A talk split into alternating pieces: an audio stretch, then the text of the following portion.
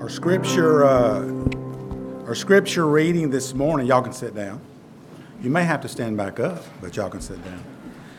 Our scripture morning this uh, morning comes from 2 Timothy chapter 3. It's uh, 1182 if you're looking at the Bible in the back of the pew.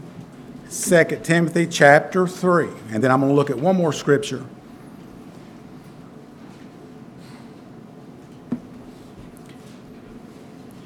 But understand this that in the last days there in the last days there will there will come times of difficulty. For people will be lovers of self, lovers of money, proud, arrogant, abusive, disobedient to their parents, ungrateful, unholy, heartless, unappeasable, slanderous, without self-control, brutal, not loving good, treacherous, reckless, swollen with conceit lovers of pleasure rather than lovers of God, having the appearance, that's key, having the appearance of godliness, but denying its power. Avoid such people. For among them are those who creep into houses, hose and captures weak women, burden them burdened with sins and led astray by various passions, always learning always learning and never able to arrive at a knowledge of the truth. Just as Jannes and Jambres opposed Moses, so these men also opposed the truth. Men corrupted in mind and disqualified regarding the faith.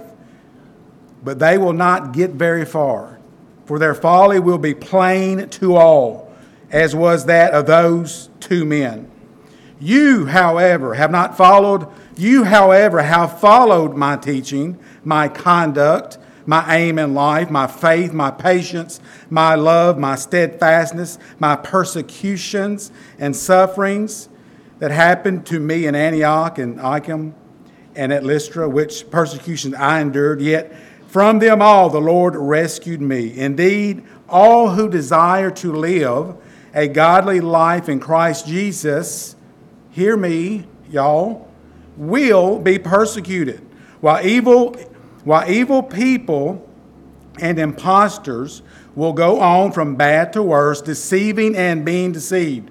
But as for you, continue in what you have learned and have firmly believed, knowing from whom you have learned it, and how from childhood you have been acquainted with the sacred writings, which are able to make you wise for salvation through faith in Jesus in Christ Jesus.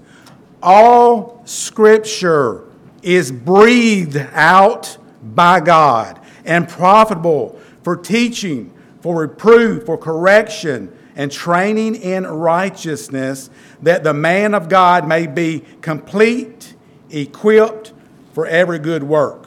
Now, don't turn there, but let me just read one more as we prepare our hearts. It's in uh, Acts 20, verse 28. It says, Pay careful attention to yourselves and to all the flock in which the Holy Spirit has made you overseers. Take care for the church of God, which he obtained with his own blood. I know, this is Paul, I know that after my departure, fierce wolves come in among you, not sparing the flock. And from among your own selves will arise men speaking twisted things to draw away disciples after them. Harsh words, y'all. And last week, as we uh, we'll listen to one more song, I just want you to clear your mind out.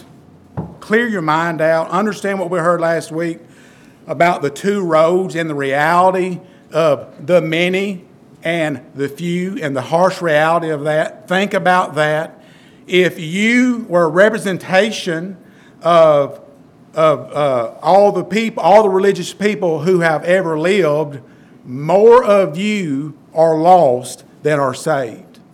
So let's take a minute, clear our minds, and let's be prepared to really examine our lives to make sure we're on the right road. Right road. It's very possible you could be deceived. You could be saved, but you also could be deceived. So let's prepare our hearts for that.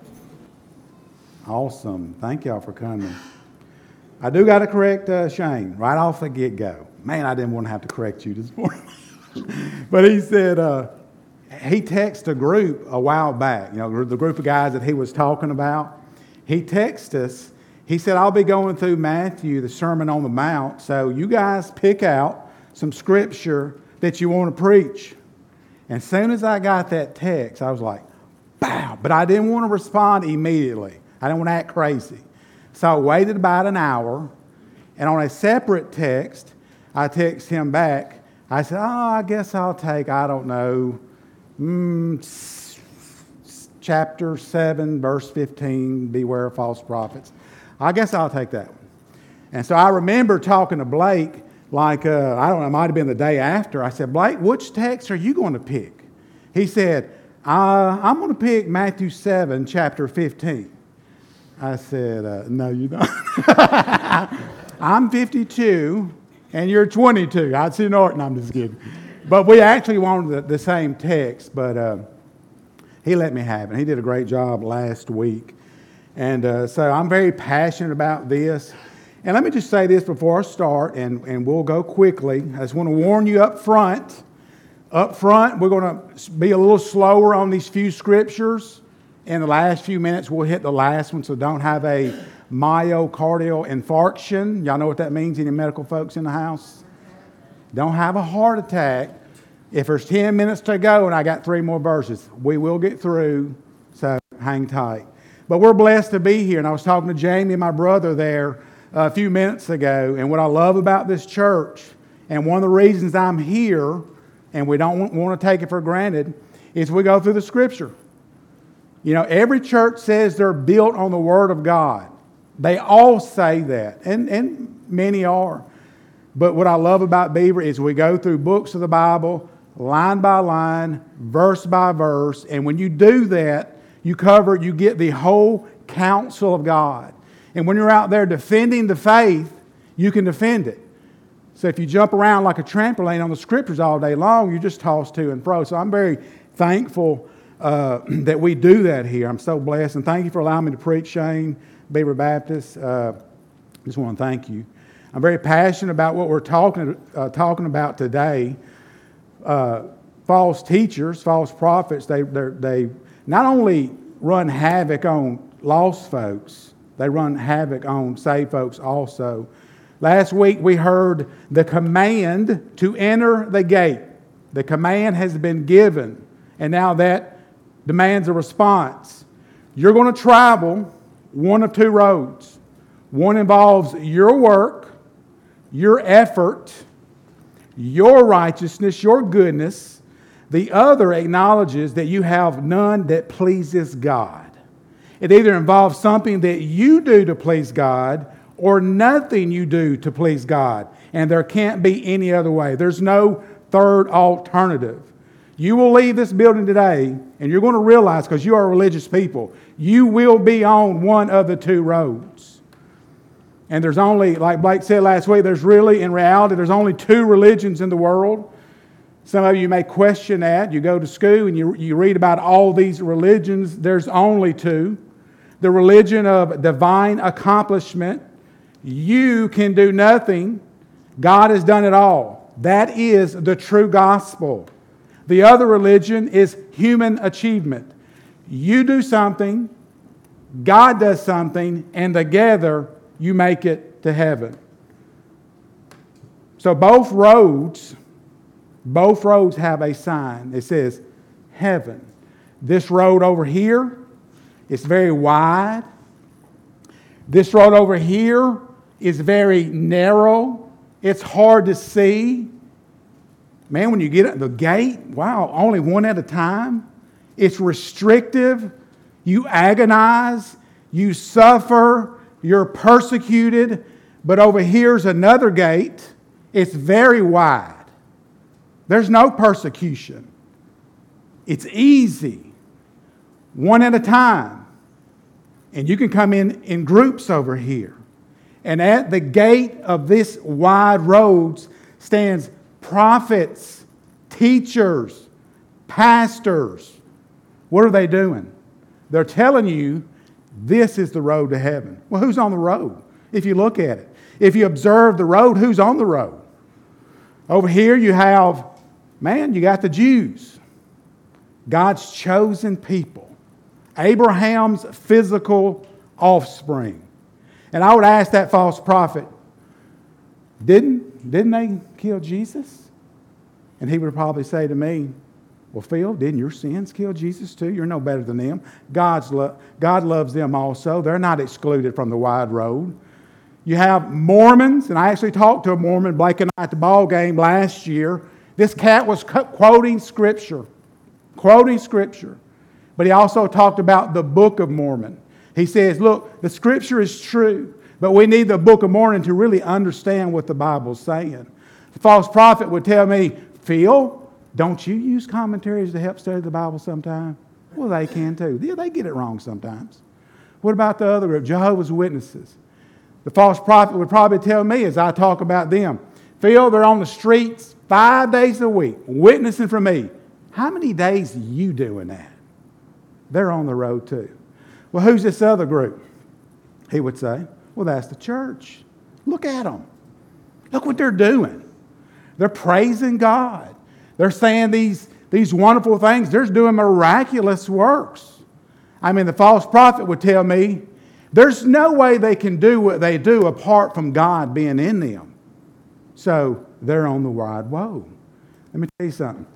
Beware of false prophets. That brings us to our first scripture. Beware of false prophets. First word, first point. Beware is, is not a suggestion, beware is a command.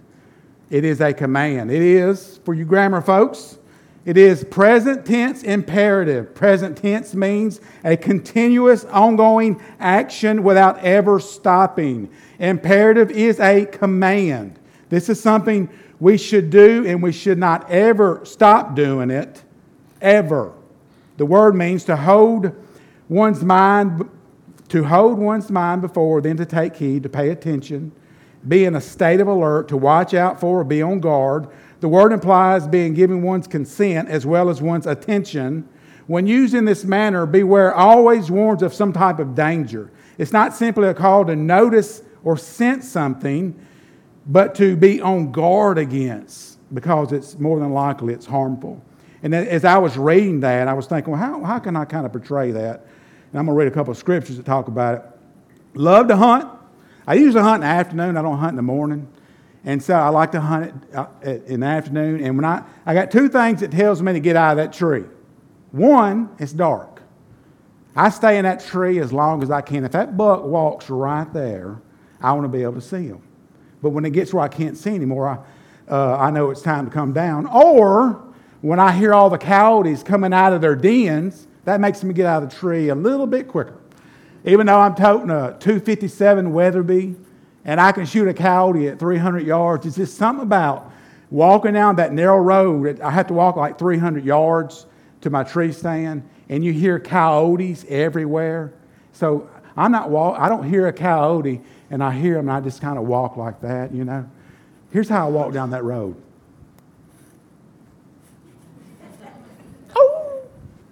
So I'm on guard, I'm paying attention, I'm alert. That's what it means. Here's a couple of scriptures that talk about that, about being alert. Be, it's Matthew, don't go to it. I'm got a lot of scripture, so don't just write it down if you're taking notes. Be, Matthew 7 15, beware of false prophets who come to you in sheep's clothing, but inwardly are ravenous wood, uh, wolves. Beware. False prophets are not something new to Israel. Ever since there have been true prophets, Satan has had false prophets. In Deuteronomy chapter 13, I'll pick up with uh, verse 3. It says, You should not listen to the words of that prophet or dreamer of dreams, for the Lord your God is, this is interesting, testing you even God has a plan for the, the false teacher. He's testing you to know whether you love the Lord your God with all your heart and with all your soul and with all your soul. Right? so if you go down at the, at the last verse, it says, So you shall purge the evil from your midst. From the beginning of God's redemptive work on behalf of fallen mankind, his representatives have been marked by two things. They are divinely commissioned and they present a divine message. They are called by God and they declare the message of God, and only, that's the key, only that message. A true prophet is God's voice to men. When Moses was called, he said in Exodus uh, 4 10 through 12, But Moses said to the Lord, O my Lord, I am not eloquent either in past or since you have spoken to your servant but I am slow of speech and of tongue. Then the Lord said to him, Who has made your mouth? Who makes him mute or deaf or seeing or blind? Is it not I, the Lord? Now, therefore, go, and I will be with your mouth and teach you and teach you what you shall speak. So a true prophet spoke the words that come from God.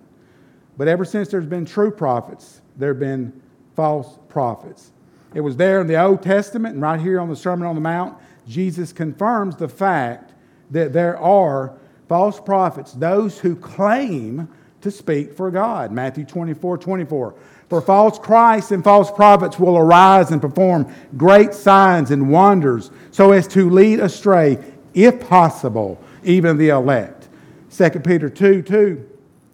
But false prophets also arose among the people, just as there will be false teachers among you, who will secretly bring in destructive heresies, even denying the master who bought them, bringing upon themselves swift destruction. So, what we see here, this is not an isolated case. They have been here, they are here, and they will be here. All right?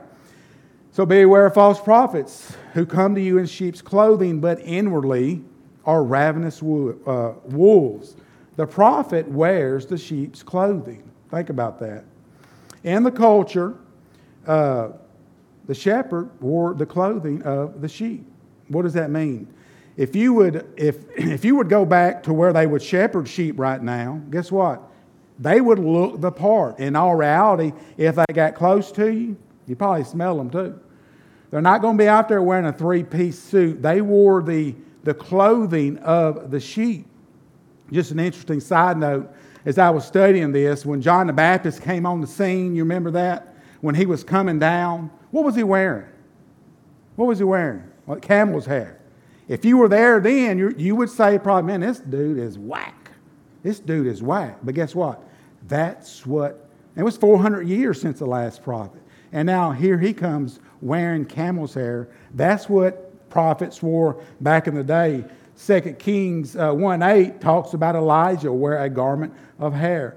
Scripture also states that false prophets will, be, will look the same way. The point of this text is if they look like you, if they smell like you, if they dress like you, if they look the part, then your, your alarm will be down, your guard will be down.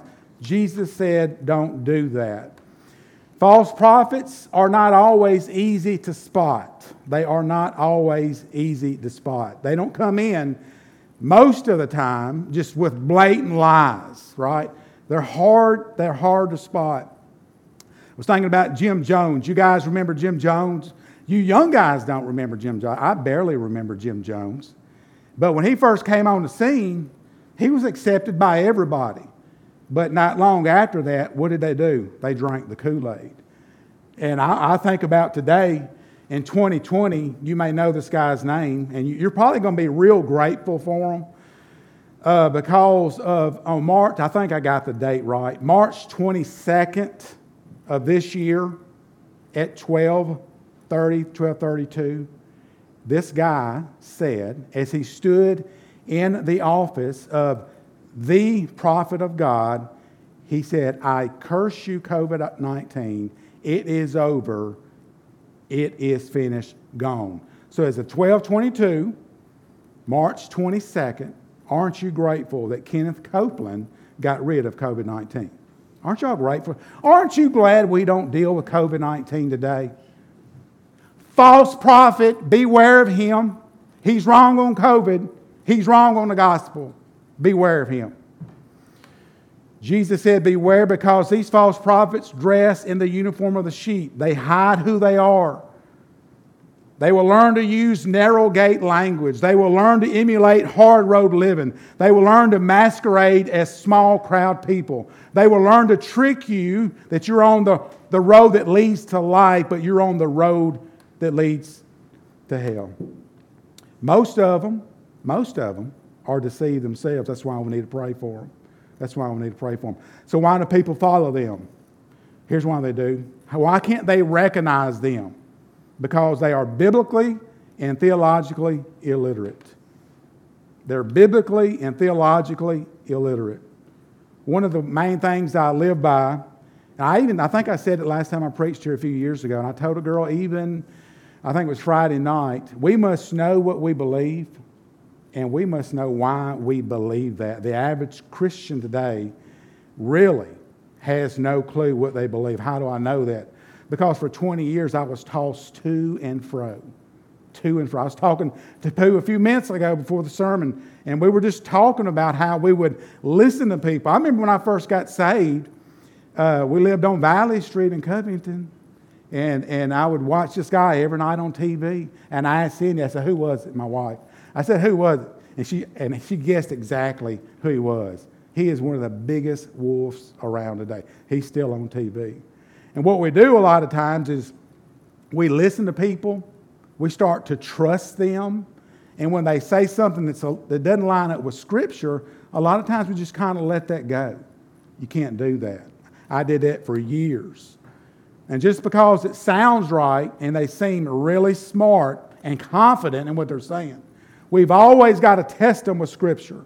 Isaiah 8:20 says, "To the teaching and to the testimony, if they will not speak according to this word, it is because they have no dawn." What does that mean? They have no light. They're void of the Holy Spirit. And they can't get the things of God because they're not connected to God and they're blinded. They don't know God. They don't know the truth.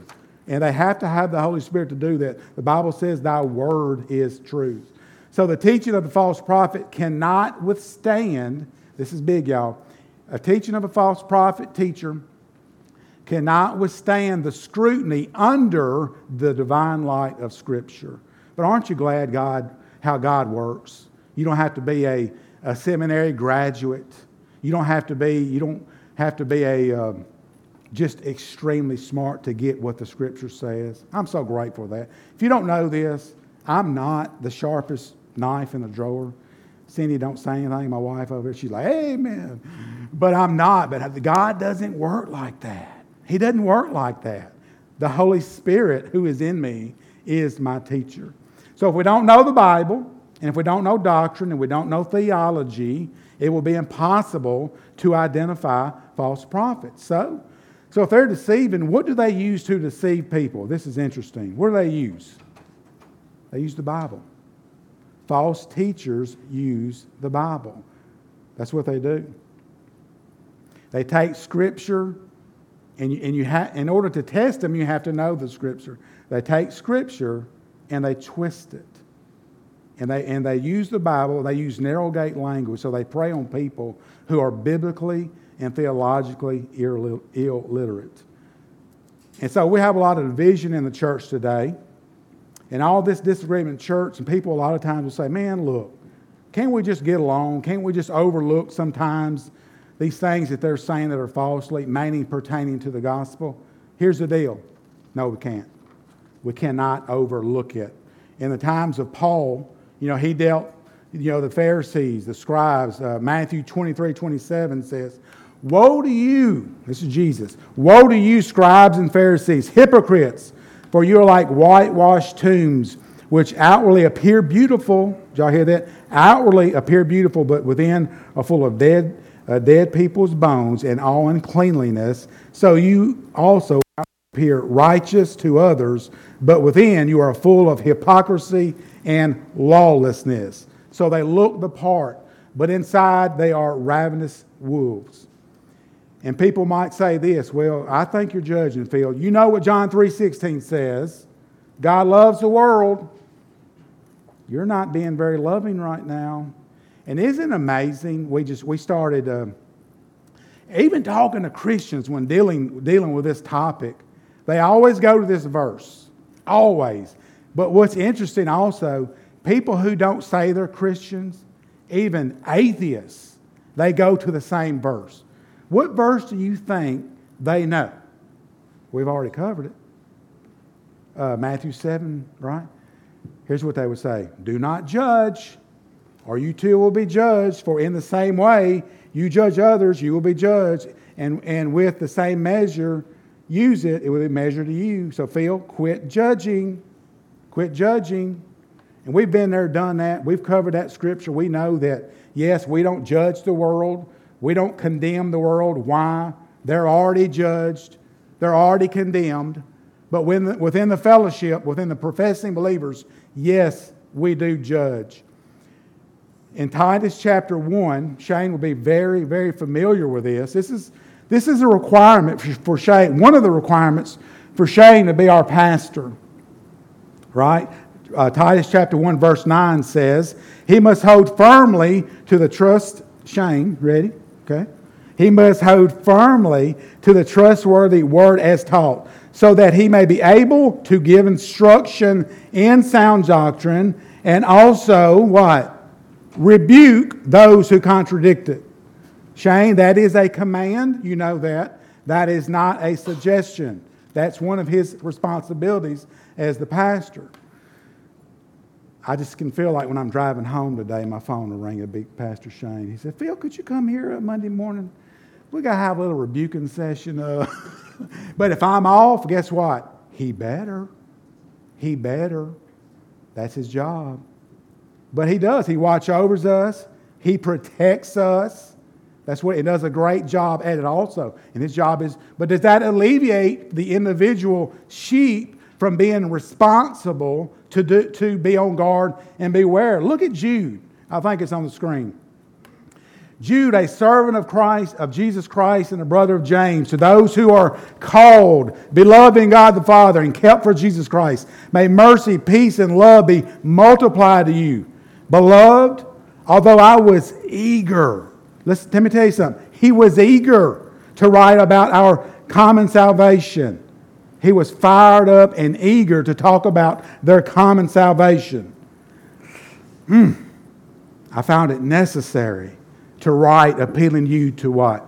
Contend for the faith that was once for all delivered to the saints. For certain people have crept in unnoticed, who long ago were designated for this condemnation. Ungodly people who pervert the grace of God of our God into sensuality and deny our, our only Lord and Master, Jesus Christ. So my question to those people here in this room who are professing believers, are you called? Yeah. Are you beloved in God? Yes. Are you kept for Jesus? Yes. Then fight for the faith. Contend for, this is a military word, contend, wrestle, argue for the faith. We have to do that. To do that, we have to know the book. Since we are to beware, how are we to discern a false prophet or teacher? Well, what are they going to do? They're going to bad, bear, they're going to bear bad fruit. One, bad li- bad teaching. Two, bad living. Outwardly, they're going to look real good. We got to become pretty good fruit inspectors. Verse 16 says, You will recognize them by their fruits. Are grapes gathered from thorn bushes or figs from thistles? So every tree bears good fruit, but the diseased tree bears bad fruit. A healthy tree cannot, uh, cannot bear bad fruit, nor, a, nor can a diseased tree uh, bear good fruit. So, what do we need to do? We need to examine the fruit. A fruit tree may be beautiful, it may be decorative, it may offer pleasant shade for summer but its primary purpose is to bear fruit and therefore therefore judge by what it produces not how it looks. If y'all to remember a couple things from me that i'm saying today that's one of them judged by what it produces not how it looks. John uh, in john 15 you know it well It says, uh, it's the, the abide in me and I in you, as the branch cannot bear fruit by itself unless it abides in the vine. Neither can you unless you abide in me. I am the vine, I am the vine, you are the branches. Whoever abides in me and I in him, he it is that bears fruit. Apart from me, apart from me, you can do nothing. So, what is the chance of a false teacher or prophet or even you, even you, to bear good fruit apart from the attachment? It's zero. Bad tree cannot bear good fruit.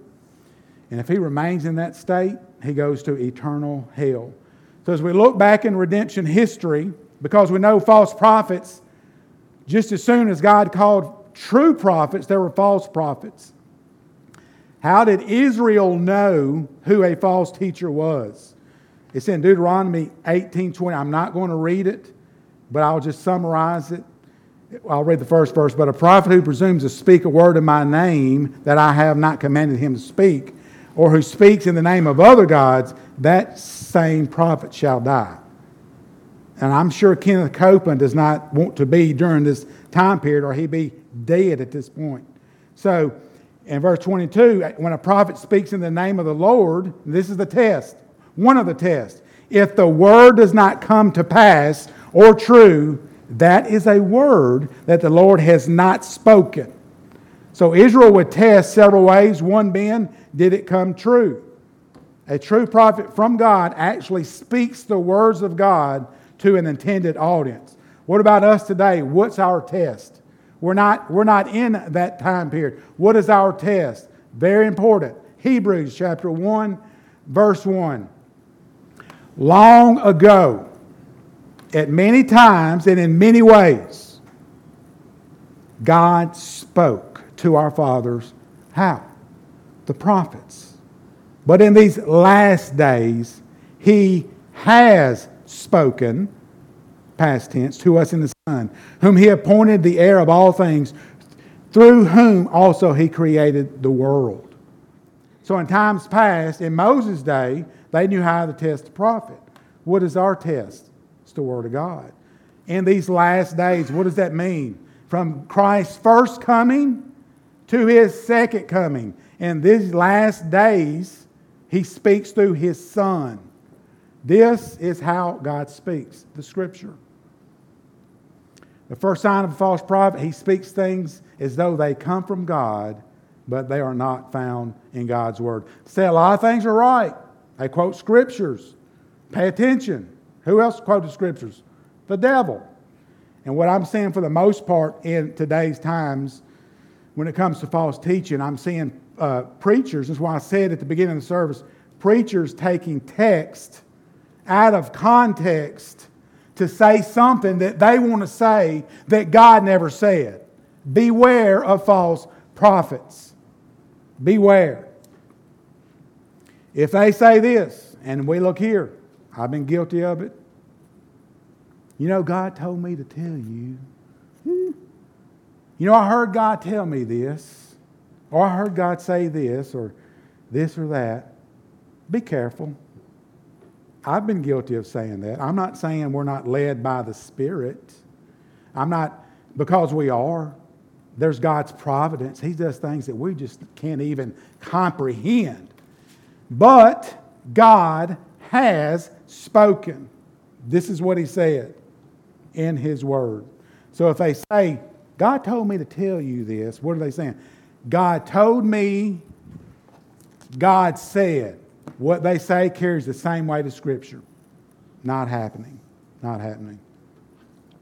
So when I read when I read these scriptures, one thing that crosses my mind when we're dealing with false prophets, can there be people under false prophets or false teachers and still be saved? Can they? Yeah, they can. You probably you probably know a few of them. I will say this, it's extremely dangerous because false prophets don't, with what they preach with a false gospel, do not produce true converts. Are grapes gathered from thorn bushes or figs from thistles? Right? From a distance, they seem good, but inside They're ravenous wolves.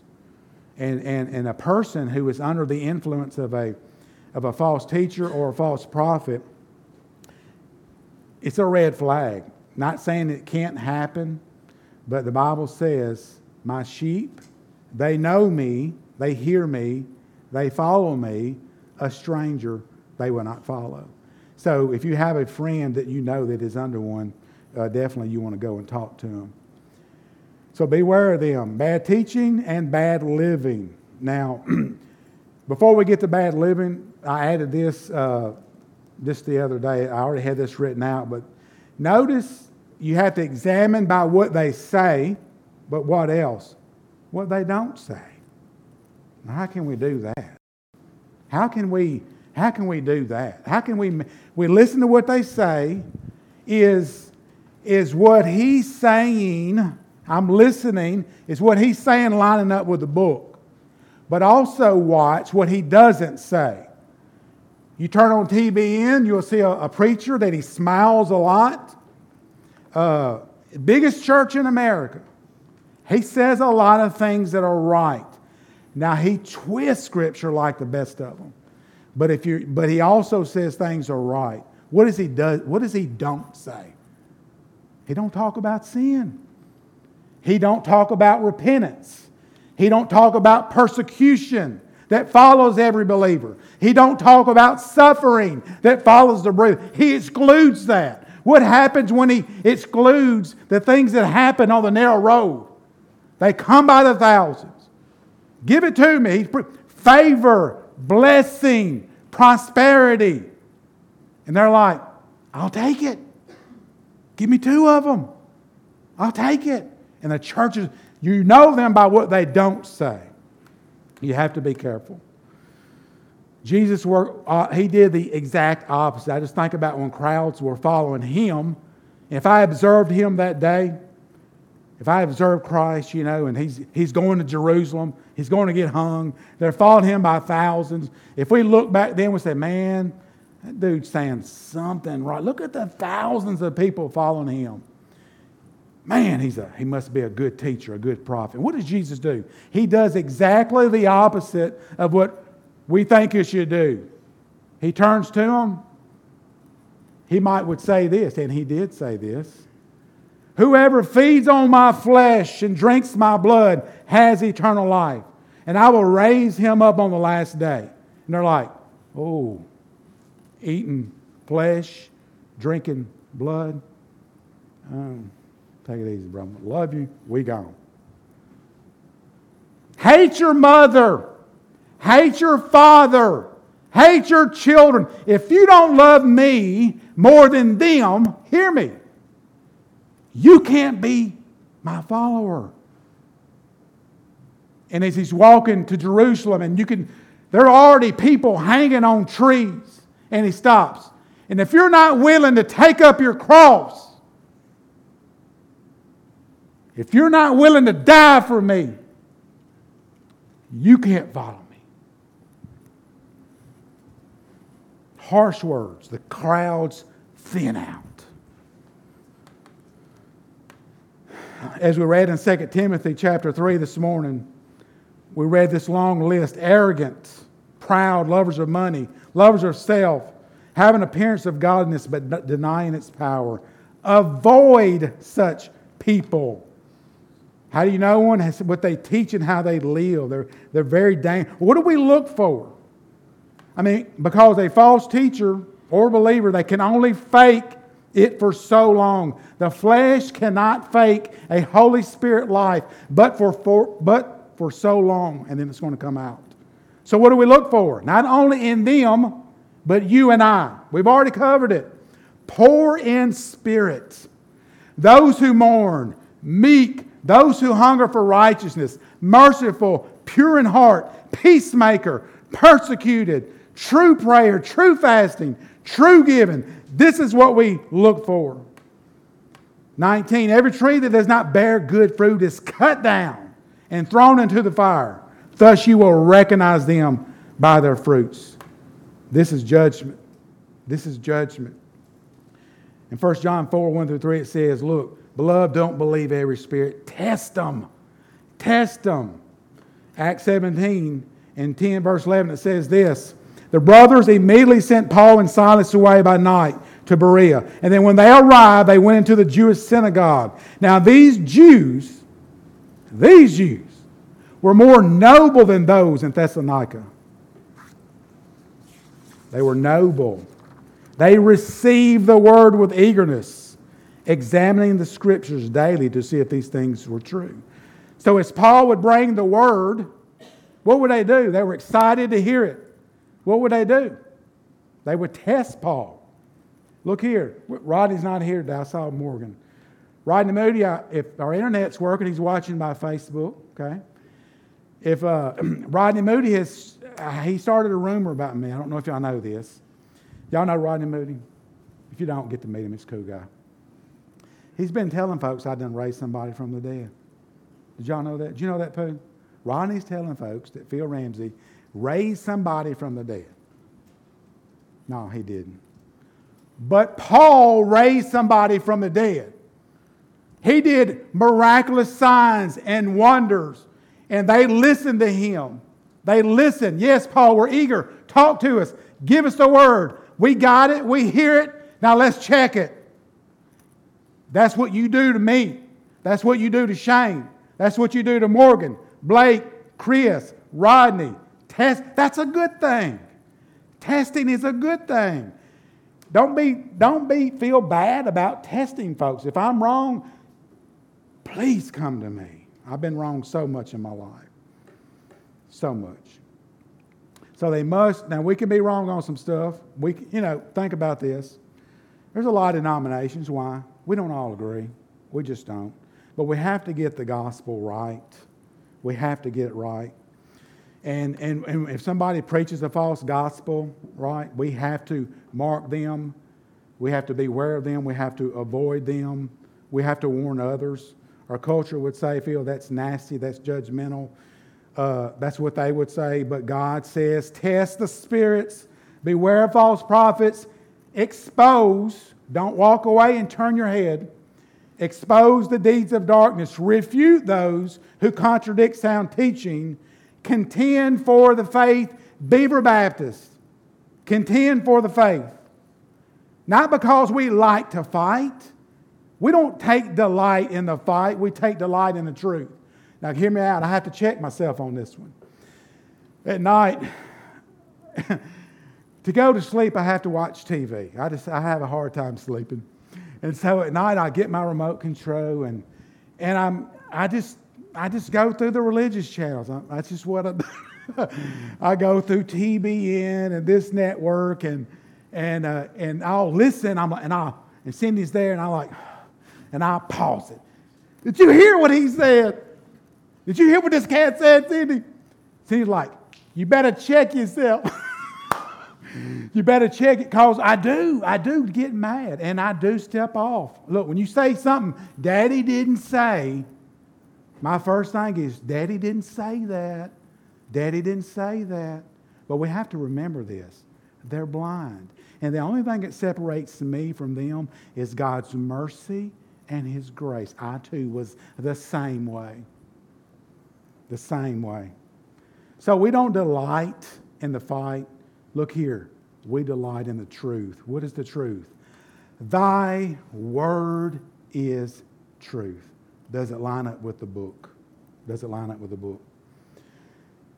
So, false teachers produce false converts. Not everyone who says to me, Lord, Lord, will enter the kingdom of heaven, but those who do the will of my Father who is, he- is in heaven. On that day, that day, many will say to me, Lord, Lord, did we not prophesy in your name? Did we not cast out demons in your name? Did we not do mighty works in your name? Now, hear me out. We ain't talking about, and this is actually, I got this wrong. The Sermon on the Mount has corrected my thinking. He's not talking about everybody. This is religious. These, the people on the road are religious people. It's not the atheists, the agnostics, the heretics. It's not pagans. These folks say they're devoted, but they're deluded. They're deceived for several reasons. Like Blake said last week, they hold to a false doctrine of assurance. Maybe they just said a prayer.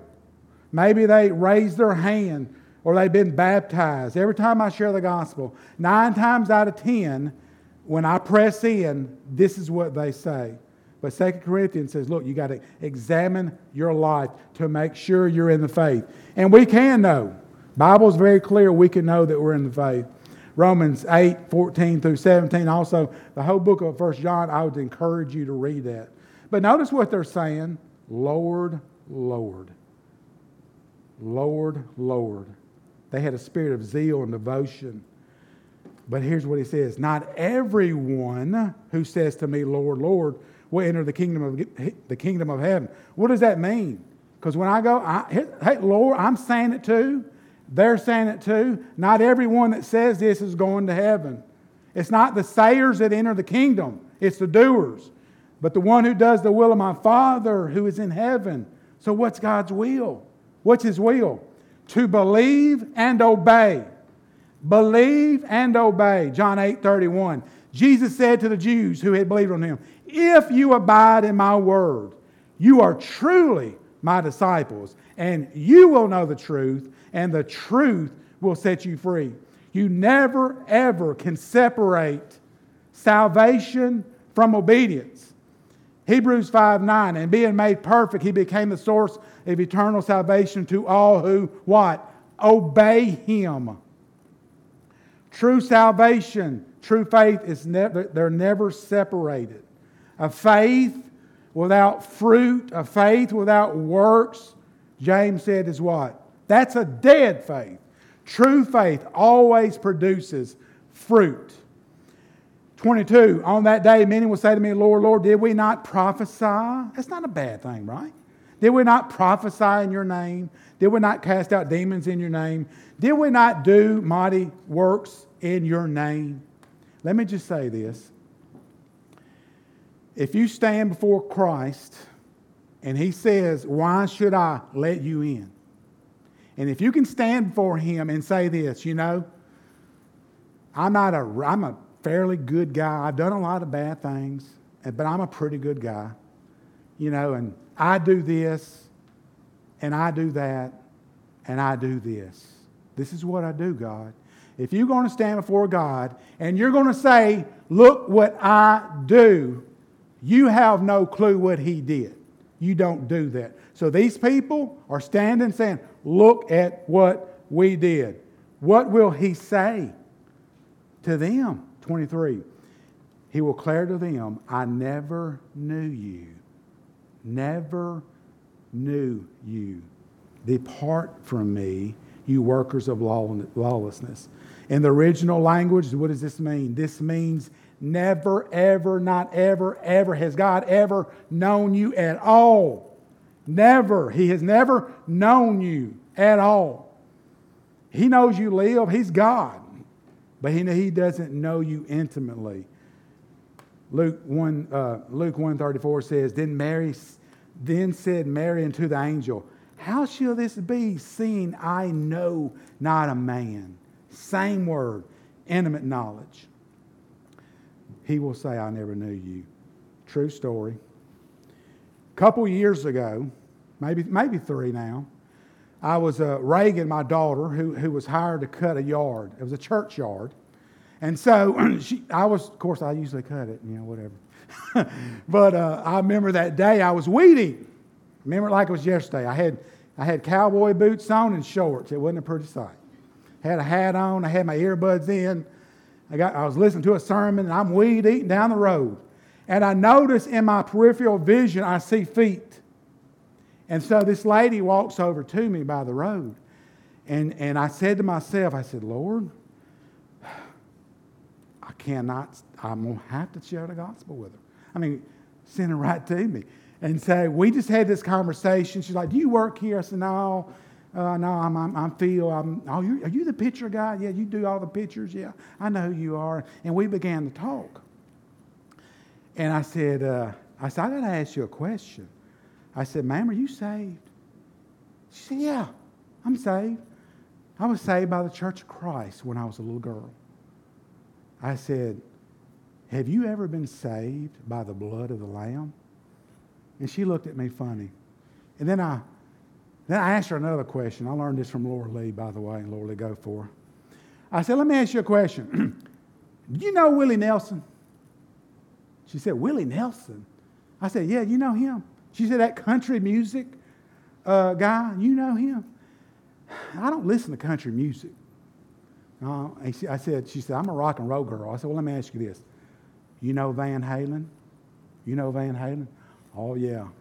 I know Van Halen. I know them. I said, tell me about that time you met Van Halen. She said, I ain't never met him. I said, have you ever met Jesus?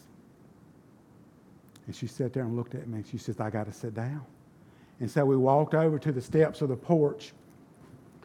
She sat on the steps and I, and I was sitting, I get animated when I talk. And so she was there.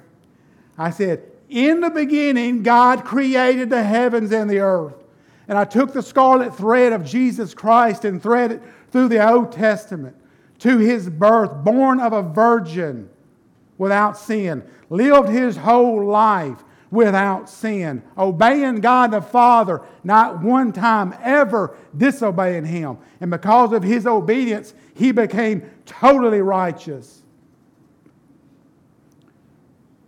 And by being righteous, he is the only person ever that has or will exist could be the perfect lamb for the perfect sacrifice to redeem sinful people.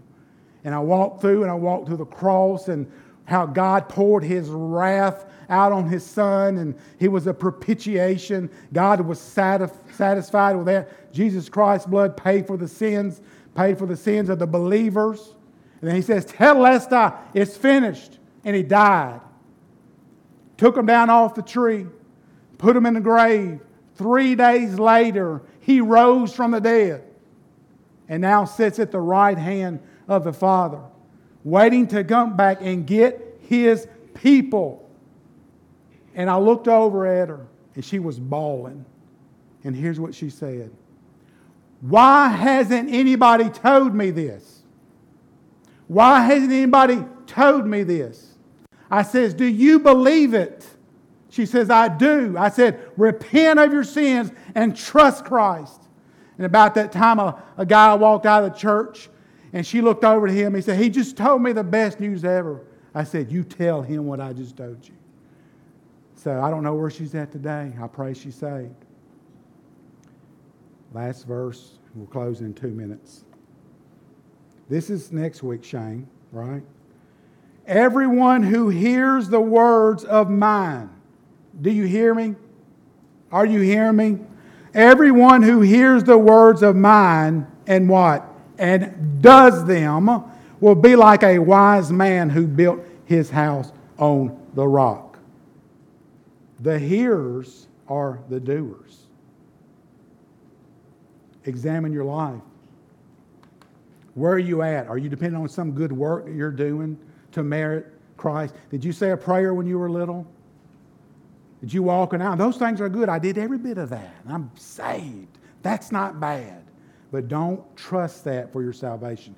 Are you going to church isn't fruit, by the way? Christianity isn't a, it's not, it's not something you observe, it's your lifestyle, right? Are you producing God? Are you walking in obedience to the word? Last paragraph, and then Shane come up.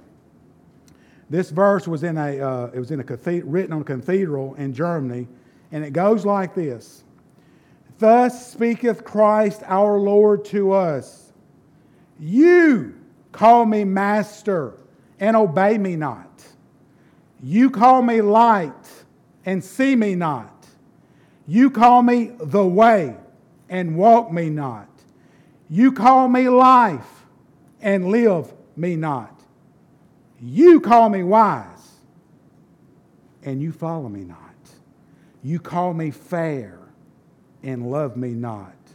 You call me rich, and ask me not. You call me eternal, and you seek me not. You call me gracious, and trust me not. You call me noble, and serve me not. You call me mighty, and honor me not.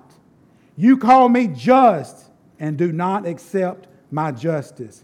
If I condemn you, blame me not. Examine your life. Shane. Beware of false prophets, false teachers, because they are many. Beware also that you haven't deceived yourself, thinking you are saved when you're not. Let's pray. Father, we thank you for your word. Father, we thank you that we can study your word and know your will and know your ways and know you. Father, there are many who teach but don't teach rightly. Father, I pray that you would help us be a church that teaches your word rightly. That would be a people who are discerning because we know your truth. We can see error. Father, use us in the lives of our family members and our neighbors and our co workers. Use us to share truth and to teach truth.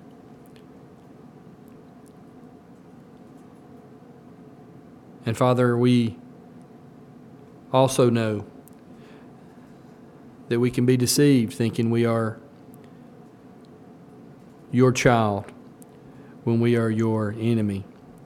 Father, for our people, for the boys and girls, men and women, the young and the old, I pray that you would help us to help us to know you.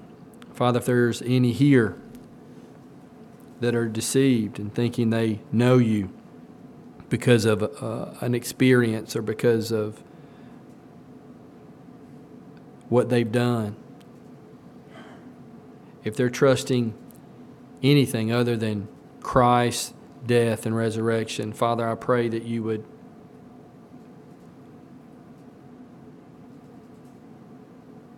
make that known this morning.